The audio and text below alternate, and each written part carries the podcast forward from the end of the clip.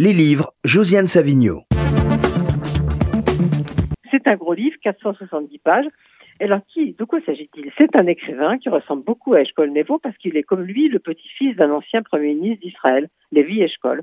Et voilà que cet écrivain accepte de répondre à des questions sur son œuvre posées par des internautes. Alors, parfois il répond longuement, mais pas toujours.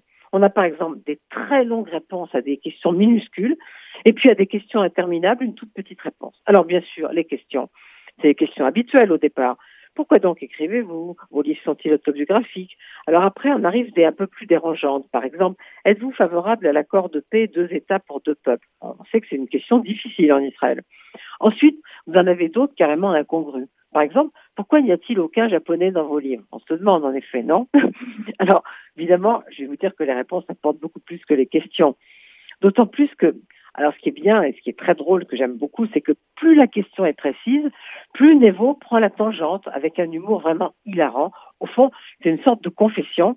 Alors, du coup, je me suis souvenu, je ne sais pas si vous l'avez lu, que son précédent livre, Trois étages, que j'ai beaucoup aimé, toujours traduit magnifiquement par Jean-Luc Alouche, mettait déjà en scène une confession de trois habitants d'un immeuble de trois étages. Alors, dans cette dernière interview, comme je vous l'ai dit, le récit de Nevo est tout le temps drôle, sur une histoire qui n'est pas drôle du tout, sur des sujets qui sont pas drôles. Par exemple, son état dépressif chronique. En gros, il a la crise de la quarantaine. Il a aujourd'hui 49 ans, pile poil. Ensuite, ses rapports difficiles avec son épouse Dika, que pourtant il aime profondément. Enfin, ses trois enfants, surtout la fille aînée. Cette fille aînée, elle n'a pas supporté que son père la mette dans un de ses livres. Et donc, elle s'est enfuie dans un campus euh, au sud d'Israël. Moins, drôle encore, son meilleur ami qui va mourir, ça c'est la partie très assez tragique, j'allais dire, du, du livre.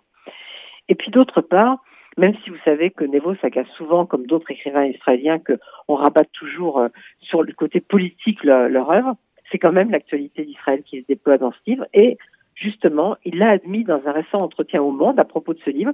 Il a dit la crise de foi que j'ai eue dans la, fiction, s'est manifesté parce que euh, le climat politique d'Israël me pèse, parce qu'on est toujours gouverné par des manipulateurs de la vérité. Bref, c'est une autobiographie qui ruse avec l'autobiographie, c'est un portrait et un anti-portrait, et en un mot, c'est un enchantement de lecture, cette dernière interview parue chez Gallimard, traduite par Jean-Luc Alouche. 470 pages, ça va vous faire une bonne journée.